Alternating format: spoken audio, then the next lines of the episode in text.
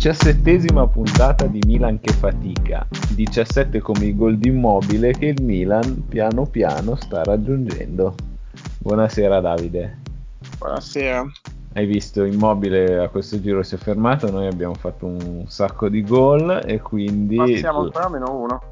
Siamo ancora a meno uno, però eh, credo sia l'indicatore più importante del campionato del Milan questo o sbaglio? Ah, beh, sì, sì, senza dubbio. Cioè, l'obiettivo, fi- l'obiettivo stagionale è segnare più di immobile, che fino a un paio di giornate fa non era così banale.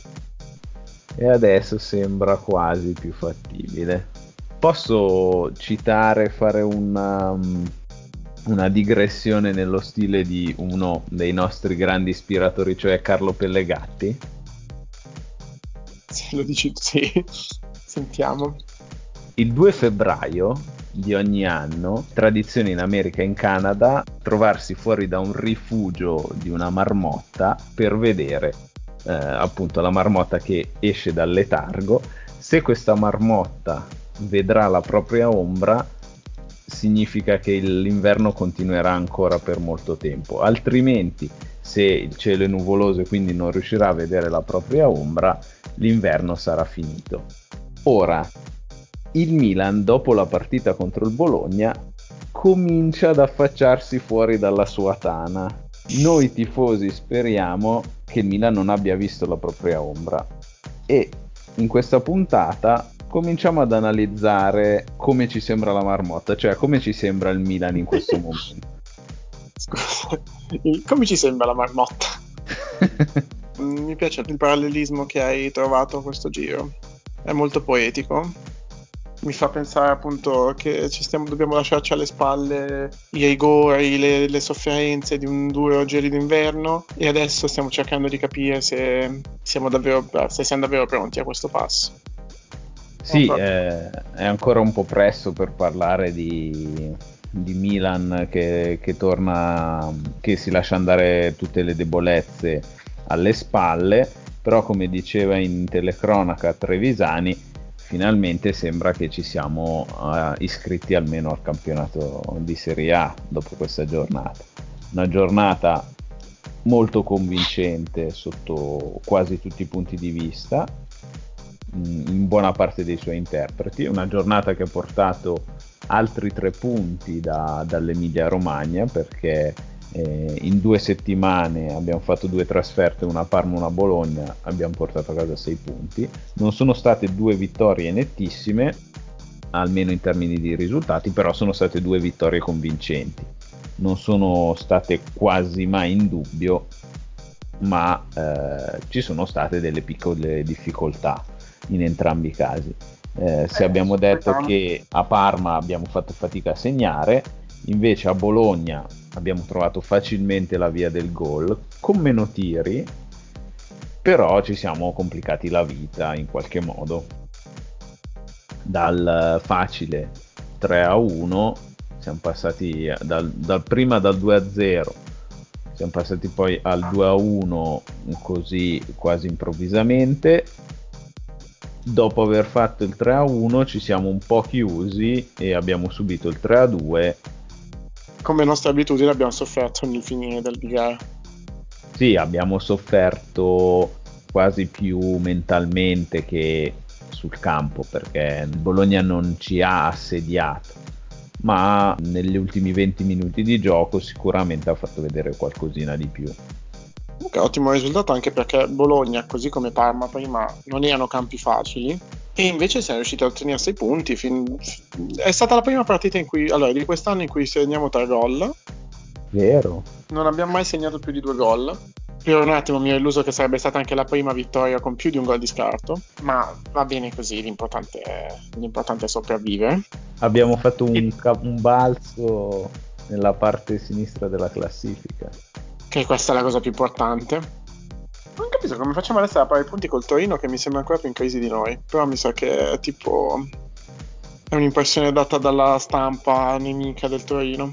Beh, oddio, Torino sì, ha vinto contro di noi, spinto solo da Immobile e sembra che Belotti. come il Cagliari, eh, spinto da Belotti, sì, sembra che come il Cagliari costruisca poco ma ricavi tanto.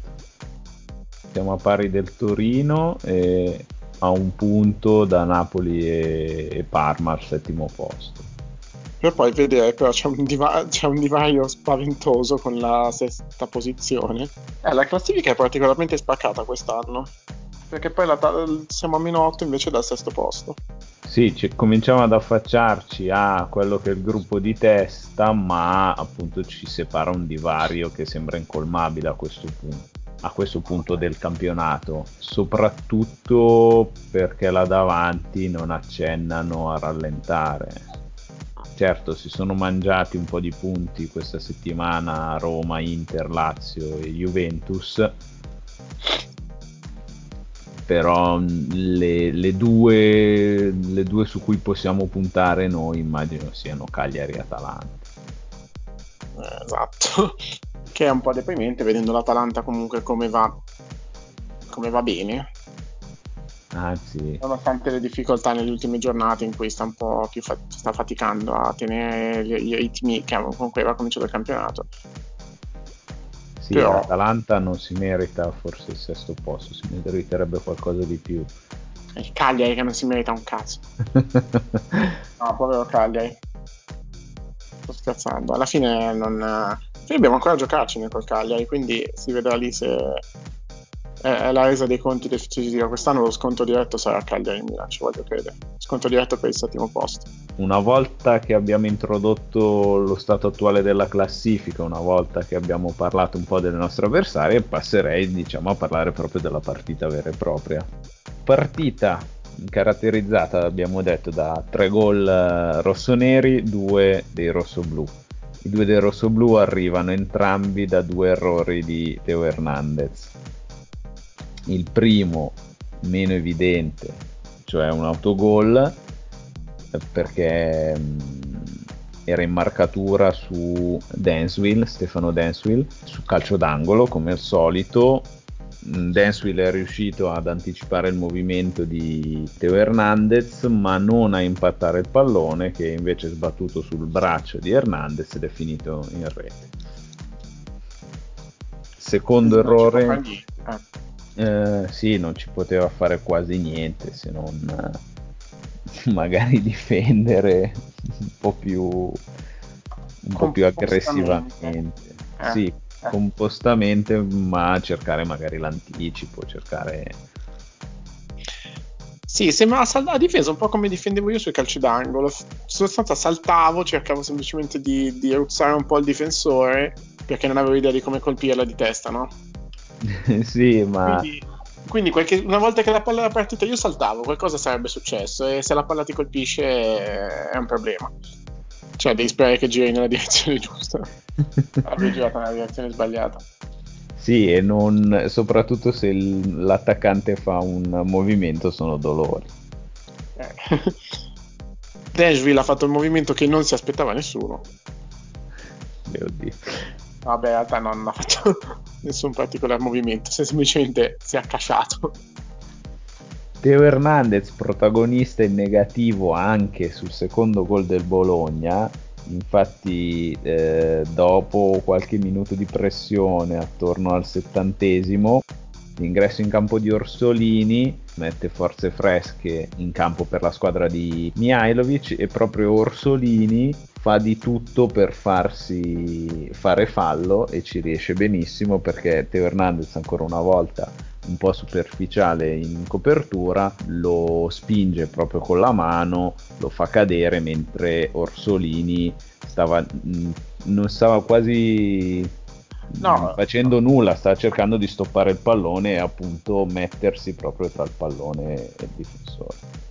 Questo infatti che l'ho trovato un, un fallo particolarmente ingenuo e particolarmente grave, perché comunque ha concesso rigore, ha riaperto la partita, che una partita che altrimenti saremmo stati tranquilli per una volta, mm. perché Rosolini non, non stava andando da nessuna parte, non c'era assolutamente bisogno di non mi viene in italiano. Spingerlo. Sì, di affrettare il, il, il contrasto. Non c'era nessuna urgenza di effettuare il contrasto perché poteva benissimo lasciar fare ad altri o comunque difendere, cioè non cercare di riconquistare il pallone ma semplicemente coprire un po' meglio la, lo spazio. Poi eh... ha voluto strafare e ha strafatto male. Sì, poi la posizione del corpo era proprio sbagliata, infatti è quasi parallelo alla linea di fondo campo e spinge proprio con la mano sinistra la schiena di Orsolini. Il rigore è poi stato assegnato dopo un consulto al VAR perché l'arbitro mi sembra che all'inizio non l'avesse fischiato, però mh, mm, un rigore uguale o quasi a quello fischiato nel primo tempo al Milan, almeno come fallo. Chiaramente ci stava benissimo. Il fallo che ha dato appunto a, a favore di Piontek, Piontek è stato più per la spinta con il braccio o per la, il fatto che sono toccate le gambe? L'ha proprio travolto, secondo me Piontek ha fatto un lavoro fantastico lì e l'ha fatto in tutta la partita. Mm, dopo ci torniamo, dopo questa parentesi sui, sulle cose negative e lì ha sfruttato benissimo la, il suo posizionamento. È riuscito in un primo momento a liberarsi con un gioco di gambe stranissimo, infatti ha, ha provato un tacco che è rimbalzato sul, sul, difensore, gli ha rubato il tempo e poi Bani l'ha travolto sia con le mani sia con, sia con le gambe, mm, intervenuto in modo veramente goffo ho apprezzato tantissimo la, il tentativo di colpo di tacco comunque di Piontek perché eh, mi ha fatto un po' tenerezza. Poi è riuscito ad andare via molto bene con il fisico, eccetera. Però il colpo di tacco è stato abbastanza goffo. Beh, dicevamo che non riuscivamo a vincere i rimpalli. In questa partita ci abbiamo fatto un gol. Anche, in realtà anche due, se ci pensi il gol di Buonaventura bene o ah, male, vero, sì. spazzano, li finisce tra i piedi, poi fa una, un capolavoro, cioè un capolavoro per la, il fatto per il fatto che ha segnato di sinistra, eccetera. Che non è il suo piede, è messa a giro, eccetera. Però anche lì deriva da una impalla in un certo senso. Eh, perché sì. siamo più aggressivi. E non sto pensando al secondo, siamo... no, il secondo invece non no, tocca. secondo Comunque dovremmo trovare una, un filo conduttore in questo gioco. Sì, siamo partiti dai punti negativi e sinceramente il, punto, il grosso punto negativo che trovo in questa partita è solo Teo Hernandez. Eh, è solo esatto. Teo Hernandez nella fase difensiva. Sì, no, perché in realtà per una volta siamo riusciti ad essere abbastanza prolifici in attacco. Abbiamo segnato un, un gol su azione costruita. Se, se, posso aggiungere un'azione molto fraseggiata e costruita molto bene. Il... Stai parlando di Suso? del gol di Teo Hernandez, sì. Sì, ok. che non ho visto tutta l'azione, ho visto solo quello che dicevano gli live. Mm, no, è proprio un'azione che è partita da Donnarumma, Romagnoli, che ha trovato Suso, poi mm, fa uno scambio con Conti, credo, e poi è da lì che parte la, highlight. Siamo finalmente riusciti a, segnare su azione questo qua, questa cosa la sto dicendo perché settimana scorsa abbiamo, avevamo difficoltà a segnare, mentre oggi vuol dire che siamo riusciti a il, il gioco che era, era, già migliorato nelle partite precedenti è riuscito finalmente a trovare la finalizzazione. Si può ancora migliorare. Abbiamo fatto lo stesso numero di tiri in porta che contro il Parma. Bello, tiri fuori meno. Sì. La metà. Abbiamo fatto 24 tiri contro il Parma e di cui 7 in porta, mentre adesso 12 di cui 7, cioè non erano 24.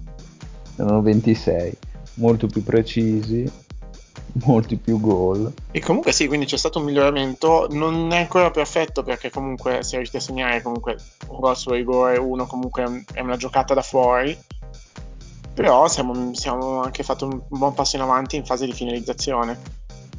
Può essere ciò dovuto al fatto che Piontek finalmente è stato d'aiuto alla squadra? Ecco, volevo arrivare proprio su questo. Rispetto alla partita col Parma, Piontek ha fatto una partita finalmente da attaccante vero, da numero 9 del Milan. Ha partecipato in qualche modo a tutti i gol. Nel primo abbiamo detto su un eh, pressing eh, su una palla persa di Cialanoglu, il Milan è riuscito a recuperare palla sulla sinistra, eh, Piontek appunto con un tacco eh, rimpallato sul difensore, si è involato verso l'area, a quel punto Bani, eh, mentre Piontek rientrava per calciare di destro, lo ha travolto e si è procurato il rigore che ha segnato spiazzando il suo connazionale Skorupski e quindi in questo gol è pieno protagonista. Nel secondo gol, forse involontariamente, si trova sulla traiettoria dell'assist di Suso per Teo Hernandez e non ho ben capito se volontariamente o no fa una specie di velo perché sembra quasi che la voglia stoppare e invece sul terzo gol si porta la palla su su suggerimento di che sì sulla fascia destra e serve in mezzo quello che poteva essere Cialanoglu per il tapin ma la palla viene poi rimpallata dal difensore arriva Bonaventura che segna con una piazzandola benissimo di sinistro. Quindi Piontek protagonista in tutti e tre i gol. Oltretutto è stato molto sfruttato per risalire il campo perché eh, mangiava in testa a tutti i difensori del, del, Bologna, soprattutto a Bani e a Danilo, ma anche ogni tanto anche a Dansville. Veniva cercato molto da Donnarumma e riusciva sempre a stoppare palla, a smistarla bene. L'abbiamo visto molto protagonista appunto anche come sponde, come passaggi. Si è fatto sempre trovare quando serviva un appoggio, si è mosso molto bene, non è arrivato effettivamente uh, a tirare in porta se non, Ma non è assolutamente necessario in questo caso. Ma se appunto segna, si procura e segna un rigore e compare in altri due gol. Ha tirato due volte in porta, di cui una per il rigore, per cui sì, una volta in più. Forse al 95esimo, con il contropiede orchestrato un po' male ti dirò una cosa comunque che si vede che appunto che è stato molto più coinvolto io guardo sempre un po' i tocchi della, di squadra così e mm, mediamente mh, mm, Piontek nelle ultime partite oh, beh, nelle ultime partite dell'inizio stagione aveva circa metà dei tocchi rispetto ai compagni di reparto sì. quando andava bene mentre adesso è stato molto più coinvolto è riuscito ad avere um, per dire se un giocatore come Suso o Cialanoglu che mediamente sono quelli che comunque nell'attacco toccano di più il pallone co- e hanno fatto una, circa 60 tocchi a testa Piontek a questo giro è arrivato a 45 quindi comunque è stato coinvolto un po' di più è stato utilizzato come riferimento è stato un punto di passaggio della manovra. Anche come passaggi completati ne ha 26 che mm. rispetto ai, alla dozzina sta scarna delle ultime uscite è un incredibile miglioramento di solito in questo inizio di stagione si nota per i palloni persi, per le occasioni sprecate, e invece in questo caso non ha, non ha mai fatto arrabbiare nessuno, anzi, addirittura diceva mh, a fine partita, credo, se mi ricordo bene, che a inizio stagione ha avuto dei problemi fisici, come per dire sono tornato, uh, fidatevi di me, io voglio sperarci tanto, però come dicevo che a Parma aveva fatto vedere almeno un atteggiamento mentale giusto, in questa partita si è tradotto anche in una buona partita. Gli altri invece, quindi i compagni di reparto, e sto parlando di Suso e Cialanoglu che sono sempre i due più criticati, tra i due più criticati della squadra. Scusa, finalmente Suso visto fare, l'abbiamo visto fare un assist di quelli che mi aspetto che lui faccia. Vero, Suso in questa partita è stato molto criticato, però mi sento di dire che no, finalmente ha fatto la partita che appunto si chiede di fargli. Non ha toccato tantissimi palloni, che è quello che ci, chiede, che ci auguravamo, speravamo succedesse quando abbiamo fatto appunto la puntata monografica su di lui. E da questi palloni si è inventato un gol perché eh, ha proprio messo Teo Hernandez davanti al portiere quando poteva tirare come suo solito invece in questa partita non ne ha neanche provato i tiri. E come ci dicono anche diciamo, le statistiche i suoi due passaggi chiave hanno portato a 0,74 expected goal, in particolare il passaggio per Teo Hernandez a un valore di 0,65 expected assist e quindi ne certifica la bu- l'altissima qualità. È la prima volta che segniamo da un, da un tiro con un valore così alto. Sì, quest'anno forse sì. Sì, sì, avevamo tipo guardato qualche settimana fa che non avevamo mai, cioè segnavamo solo quando non ce lo si, ce lo si aspettava. Mentre a sto giro finalmente ce l'abbiamo fatta, abbiamo segnato un'occasione facile. Tra l'altro e... vedo, mm? no, in particolare il fatto che eh, proprio sul contropiede che descrivevo al 94esimo abbiamo fatto tre tiri da 0,52 expected goal, l'altro lato della medaglia. Vabbè, non si può avere tutto adesso, subito. Che pretendi? No, è vero. Comunque ho un'ultima ora, è stato, è stato giusto giusto adesso esonerato Ancelotti. Beh, era inevitabile. Cioè, era inevitabile anche che venisse esonerato dopo questa partita. Peccato non è stato amato in, come era amato da noi, pur non avendo vinto tantissimo. Yeah. Chissà perché, come fa a non amarlo? Però da, cioè, al Milan era l'allenatore perfetto, era, quella era la sua squadra perfetta. Yeah. Eh, cioè, è un po' peccato perché tutto sommato mi piaceva un personaggio così sulla panchina del Napoli. Non contrastava un po' con, con l'idea tipica di, mm, dell'allenatore, cioè Napoli arrivava da Sarri, forse Benitez ci somigliava un pochino un po' come classe.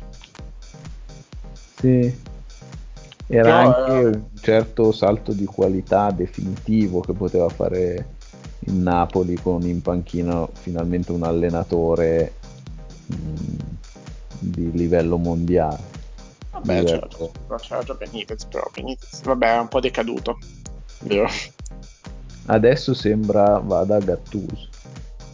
Non lo so, allora ci pensavo, ci pensavo oggi quando ho sentito questa cosa e alla fine quando è venuto da noi Gattuso è riuscito più o meno a non addezzare la stagione perché mh, mm, non ha fatto il miracolo, però non è andato male, in corsa, quando era subentrato a Montella. E non era subentrato male quello che gli manca cioè evidentemente quello che evidentemente vedono che gli manca alla squadra è un po' la motivazione un po' la, la, l'unione la coesione sai la, la, le solite cose della grinta che ti porta tu sì però il Napoli fa le sue fortune su Uh, un certo tipo di gioco offensivo molto ricercato, molto elaborato con Sarri, eh, con Sarri di più che con Ancelotti, però comunque ha sempre fatto ha sempre puntato su quello negli ultimi anni. Gattuso non vedo come possa portare nulla da quel punto di vista. Okay, allora, mh, mm, ci sono un po' di scuole di pensiero, no?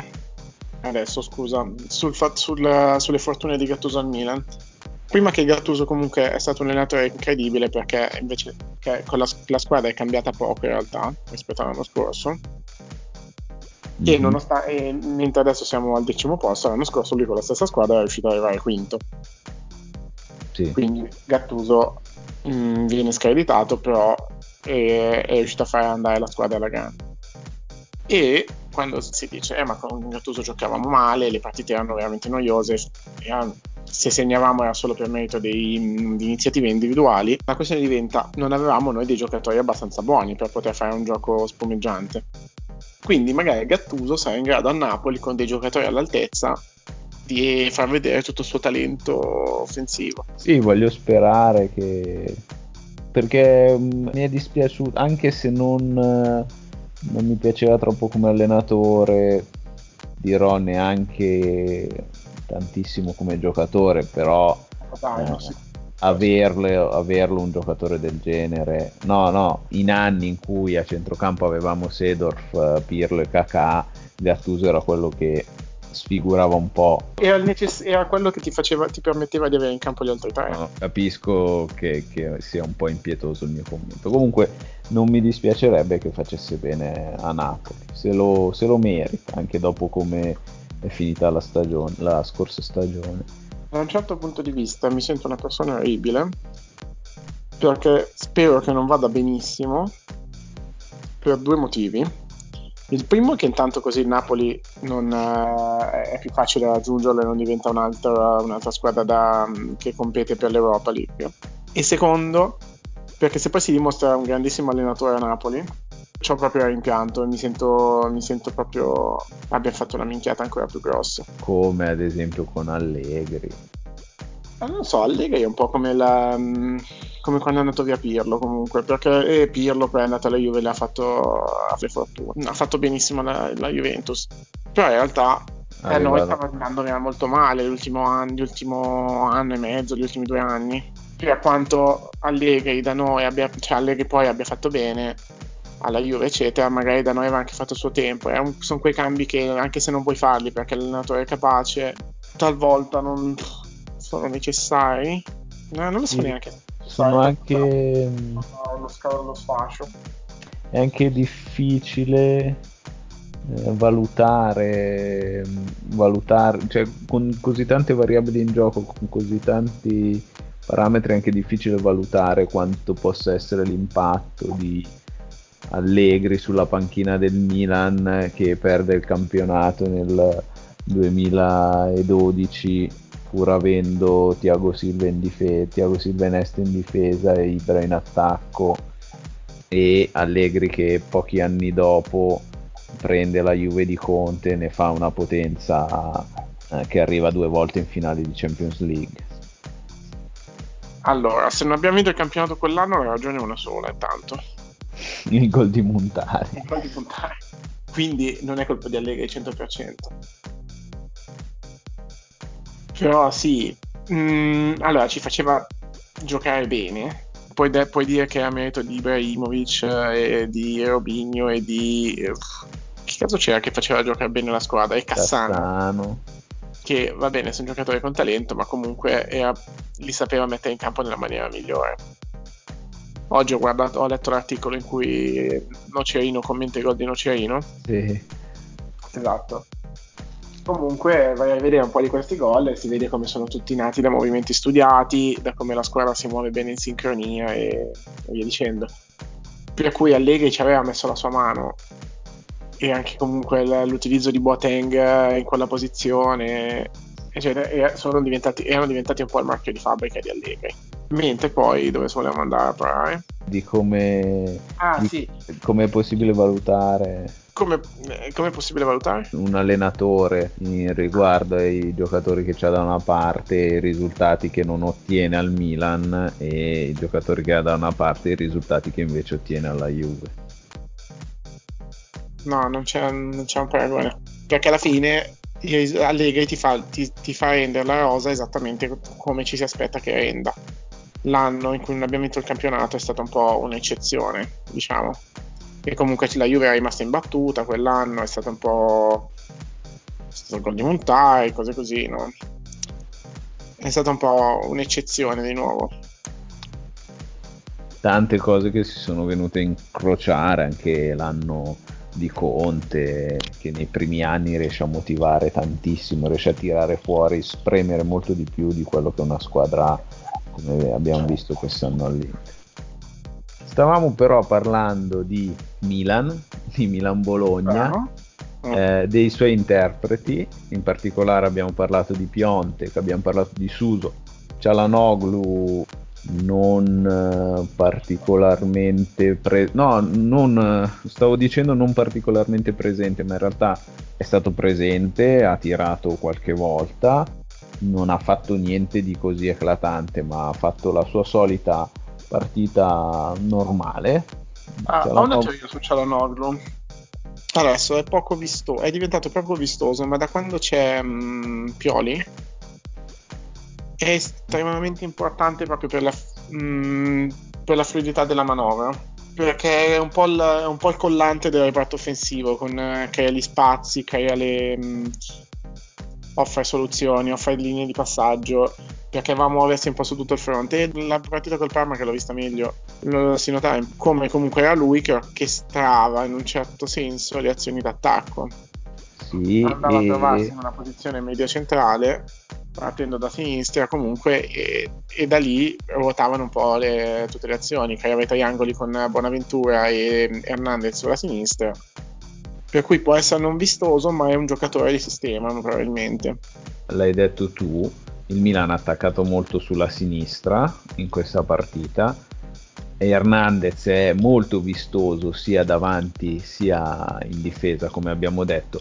In avanti eh, sembra correre al doppio della velocità degli altri giocatori sia lui come Conti perché anche Conti a inizio partita ha fatto vedere un paio di progressioni veramente impressionanti e chiaramente Conti sul lato destro come un terzino un po' più bloccato patisce un po' questo, questo modulo, ma solo dal punto di vista offensivo, perché anche in questa partita è stato impeccabile dal punto di vista difensivo.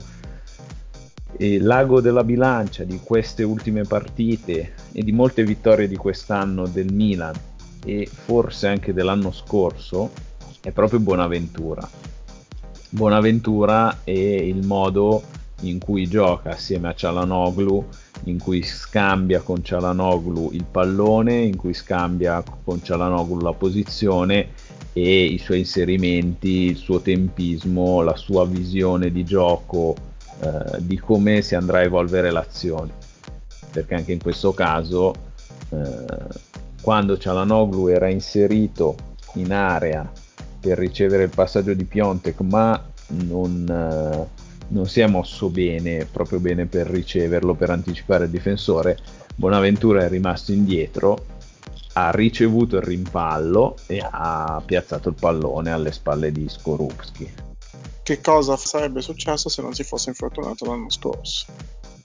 Eh, eh, probabilmente potremmo essere in Champions. Probabilmente saremmo arrivati in Champions, sì. Saremmo stati in Europa League oramai perché, vabbè, dopo tre partite probabilmente eravamo in Europa League, però dopo il girone eravamo in Europa League, però e mh, sarebbe cambiato molto perché probabilmente Gattuso non sarebbe andato via a fine stagione alla fine quanto ci bastava un punto due punti in più punto. Eh, un punto in più sì l'infortunio di Bonaventura ha caratterizzato molto la scorsa stagione sembra che Pioli riesca a, farli rendere al meglio sia lui sia Cialanoglu. Hernandez, abbiamo detto, bisognerebbe trovargli un, un, un qualcuno che lo schermi difensivamente. Hernandez è il giocatore de, mh, mm, comunque che è stato invece coinvolto più di tutta la squadra. La maggior parte delle uscite dal basso sono passate da lui. Vedo che è quello che ha guadagnato più metri palla al piede nella partita o nella vita? no, nella partita. Ho un altro lato negativo comunque, che è invece Paquetà. Inconsistente, sì. Quanto ha giocato? Una decina di minuti. È entrato eh... al posto di Bonaventura, non ha fatto veramente nulla. Adesso faccio il maligno dicendo una cosa che non penso, per davvero. Ma hai notato da quando è che vinciamo? Da quando non gioca Paquetà.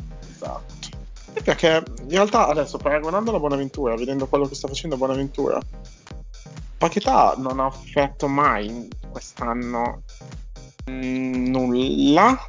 Non ha mai offerto molto, cioè nelle partite che ha fatto bene ha fatto vedere il potenziale più che altro, ma non è mai stato determinante o ha fatto delle partite veramente grandi che ti dicono cazzo quanto ci serve questo giocatore.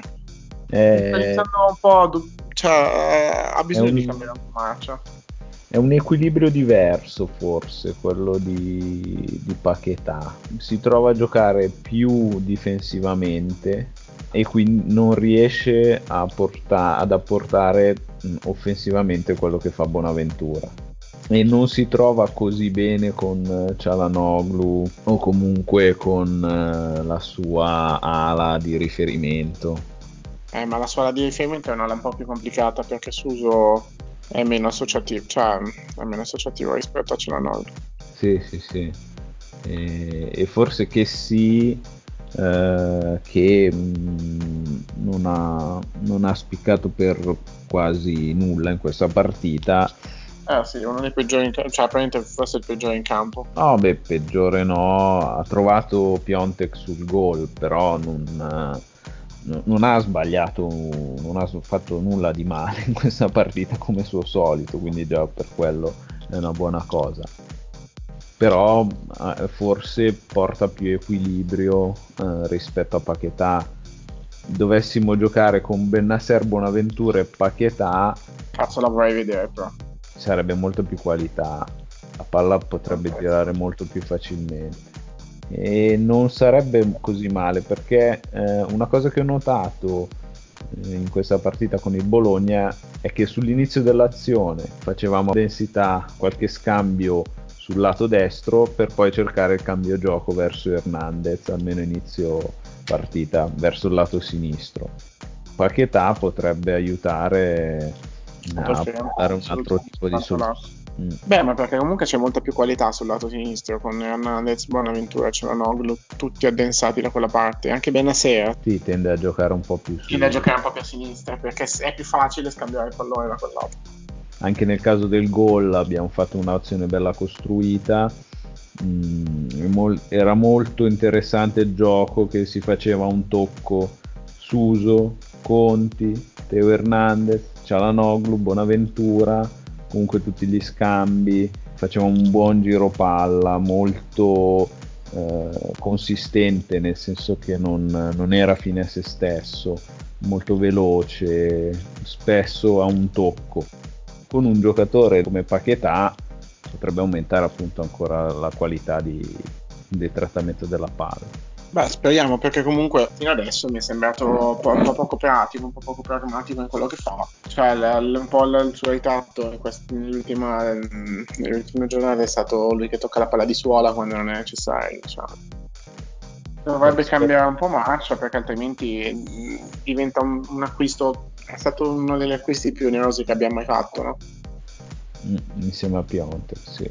Per cui non possiamo permetterci che un giocatore su cui abbiamo puntato così tanto non renda.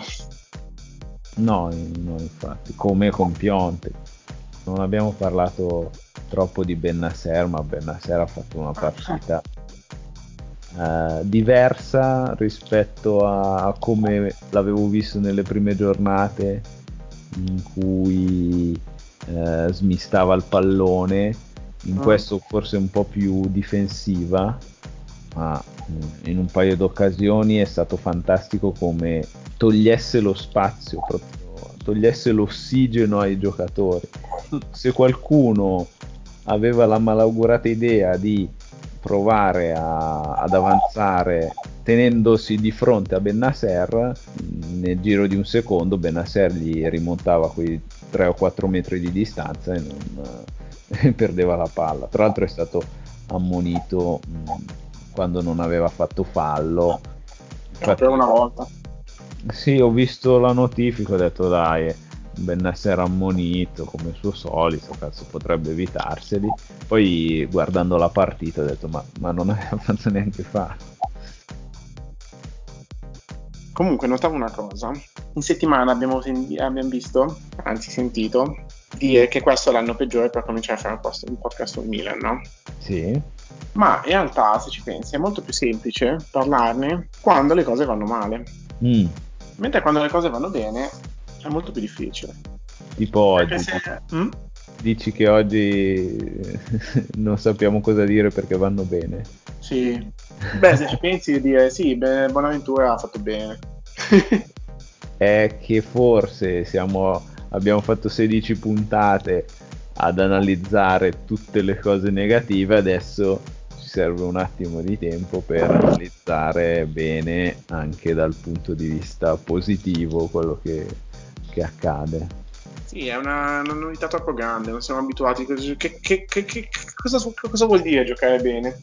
No, eh, no, no, no, domanda importante. Eh, nella partita che oramai ci sta abituando a fare, una partita quindi in completo controllo dell'avversario di Romagnoli, sto parlando del nostro capitano, con anticipi, chiusure importanti quando sembra che si possa aprire uno spiraglio verso la porta di Donnarumma, ripartenze che si è fatto vedere anche benissimo eh, sia in attacco sia con un paio di rilanci lunghi che hanno servito Piontek, che hanno servito Cialanoglu. Romagnoli cosa si è fatto in testa? Nessuno ne ha parlato. È arrivato sì, in campo. Ha fatto un incidente. Ah, è vero. Ah, hai rischiato di ammazzare due persone. Uff. Cazzo, è vero, non ci avevo pensato. Secondo me è quello il motivo. Eh, Ah. è, passata, è passata una settimana perché era successo dopo la partita con la Lazio perché per. Però immagino che fosse quello, ha fatto un incidente. È vero, è vero. Però onesto, ha ammesso che andava, stava andando veloce e ha preso il controllo dell'auto. Sì, sì, facile che abbia preso una botta. Non- non- non ho collegato le due cose, è vero, è vero. Niente, allora abbiamo risolto anche questo mistero. Dicevamo comunque grandissima partita di Romagnoli.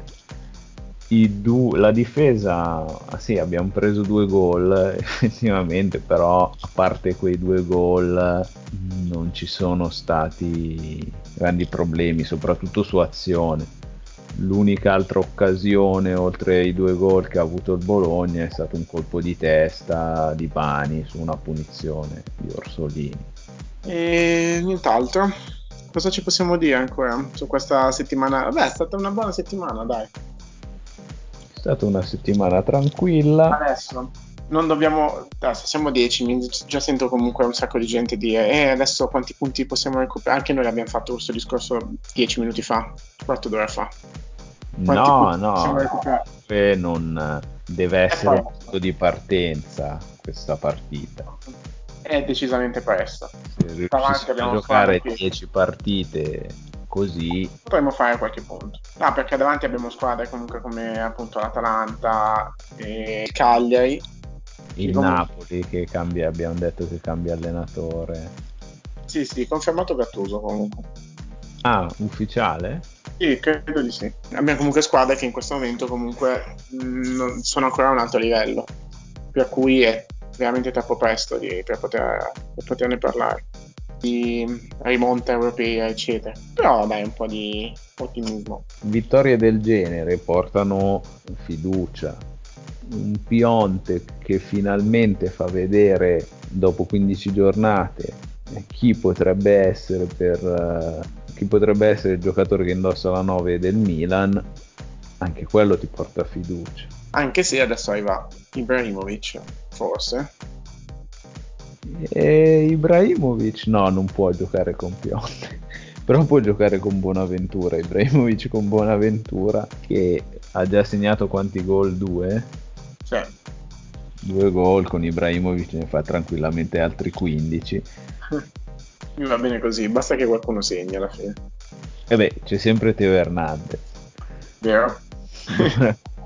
Teo Hernandez è ancora il nostro capocannoniere perché eh, ha detto dopo che Piontek l'aveva superato in classifica, però seppur con tre rigori, Teo Hernandez ha detto no, no, no, no, no. Ed è andato a depositare la palla in fondo alla rete. E poi l'ha fatto anche nella nostra porta. Perché così è la squadra, sì, giustamente. Per essere effettivamente quello che ha segnato di più. domenica alle 3 ci sarà la, un- la terza sfida emiliana, quella contro il Sassuolo. Il Sassuolo che ha un eh, calcio molto caratteristico, molto propositivo, schiererà Jeremy Boga immagino in attacco e quindi potremmo vederne nel- delle belle contro Teo Hernandez. Potremmo, potremmo vederne delle belle. Sembra un po' la preview o la. mm, come lo possiamo chiamare? Tipo il trailer di una puntata di Scooby-Doo. Beh, eh, Jeremy Boga contro Teo Hernandez fa paura. Voglio troppo vedere tipo a fine, a fine partita Teo Hernandez che ha fatto la miglior partita della stagione difensivamente, non le ha fatto toccare un pallone, non ha mai visto la, la la- la zona offensiva, ma difensivamente è stato perfetto. Sto già ridendo. E voglio proprio, e voglio proprio vedere Boga alla fine che dice: E ce l'avrei anche fatta se non fosse stata per quel ragazzaccio. E c'è Teo Hernandez vestito tipo da Shaggy o Scooby o qualcosa del genere. Ah no, mi immaginavo eh, Jeremy Boga che invece era riuscito a catturare Teo Hernandez e diceva vediamo chi c'è sotto, la- sotto questa maschera. Ah, doveva E il sotto contrario. c'era Paolo Maldini. Solo se se gioca bene difensivamente, ovviamente. Solo se gioca bene difensivamente, quindi non accadrà mai. Esatto. Non, non ho visto non ho visto Boban e Maldini che ogni volta che li inquadrano hanno la faccia da funerale allo stadio, non, non, non, mi ricordo particolari inquadrature o se fossero addirittura presenti al Dallara. Speriamo di vederli sorridere un po' di più a San Siro. Boba non sorride mai. Ma Boba l'hai mai visto sorridere in generale? Forse no. Oltretutto, noi ci potremmo salutare qui, augurare una buona notte, una buona giornata ai nostri ascoltatori, ma anche augurare un buon compleanno al Milan, che fa 120 anni. Oh, che carino. Quando è il giorno esatto? Non so se è proprio domenica. 16 dicembre 1800. Ah sì, quindi è... credo sia... No, è lunedì, il 16. No, potrebbe essere il 15. La, la Gazzetta diede notizia il 15 o il 18 dicembre. È incerta, ma viene fissata al 16. Quindi ci sta a festeggiarlo il 15. Potrebbe essere il 15. Cosa ne pensi della maglia del cent- dell'annivers- dell'anniversario? Se si poteva fare qualcosa per peggiorare la bellissima maglia di quest'anno, siamo riusciti a farlo. Ah, non ti piace quindi? No, l'oro non No, effettivamente la base di partenza è una delle migliori maglie eh, degli ultimi anni, mm. ma proprio perché c'è quel bianco che dà, che non è invasivo, mm, che dà quei, quella sottile evidenza, quello sottile mh, mm, movimento un po' sulle linee eh, strette. Non so, sai che il bianco è il colore, delle, è il colore del finale? Mm. ma lo, lo, vedo come parte del. Cioè, non, non, siamo solamente rossoneri, secondo me siamo rossoneri e bianchi. Ormai lo vedo come parte del. Sì. È, è un colore molto forte per la nostra squadra. Mi dà quel senso di essere. Cioè, di, di, di, dell'eleganza del mio. E, e dici quindi lasciarlo per l'oro un po'. Sì, invece l'oro mi sembra un po' una soluzione un po' più scon- cioè non scontata, però meno elegante per, per Anche un po' pacchiana forse comunque. Boh, non, non, si sposa bene con il rosso e il nero. Mm. Poi vabbè, in realtà non, cioè, la trovo comunque una maglia, una maglia, sempre bella. Ecco, l'unica cosa che non mi piace è il fly better di Emirates sotto, perché è proprio brutto come è scritto il font, eccetera. Ah, è vero, hanno aggiunto anche... Sì. Poi per il resto rimane tutto molto bello, cioè rimane tutto, tutto bello. Il, eh, ti dirò, forse te l'avevo già detto, nella lista dei desideri di Amazon ho la maglietta del Milan che era scesa a un prezzo molto interessante, sui 40 euro, in un periodo in cui non mi sarei mai sognato di acquistarla. Adesso che cominciamo a riaffacciarci a posizioni un filo più consone alle nostre a 63 euro. E vabbè, ma tu non dici la maglia in base alla posizione in classifica, devi prenderle e basta. Vero, dovevo prenderla quando era 40 euro. Che adesso va bene sponsorizzare la nostra squadra, però la nostra squadra non è che ci sponsorizza noi. Una Dobbiamo logica no, che non fa una piega. Va bene, non so se hai sentito il richiamo. Devi andare a lavare i piatti. No, devo andare a stendere. Devi andare a stendere. È vero, adesso sorge il sole a Londra. No, non è, no, non è vero che sorge il sole, ma è la lavatrice che ha finito di andare. Non lo sentivi il blip? No. Ah, cazzo. Eh, sì, dai, ti saluto. Che... Va bene. Ciao ciao, buonanotte. Buonanotte.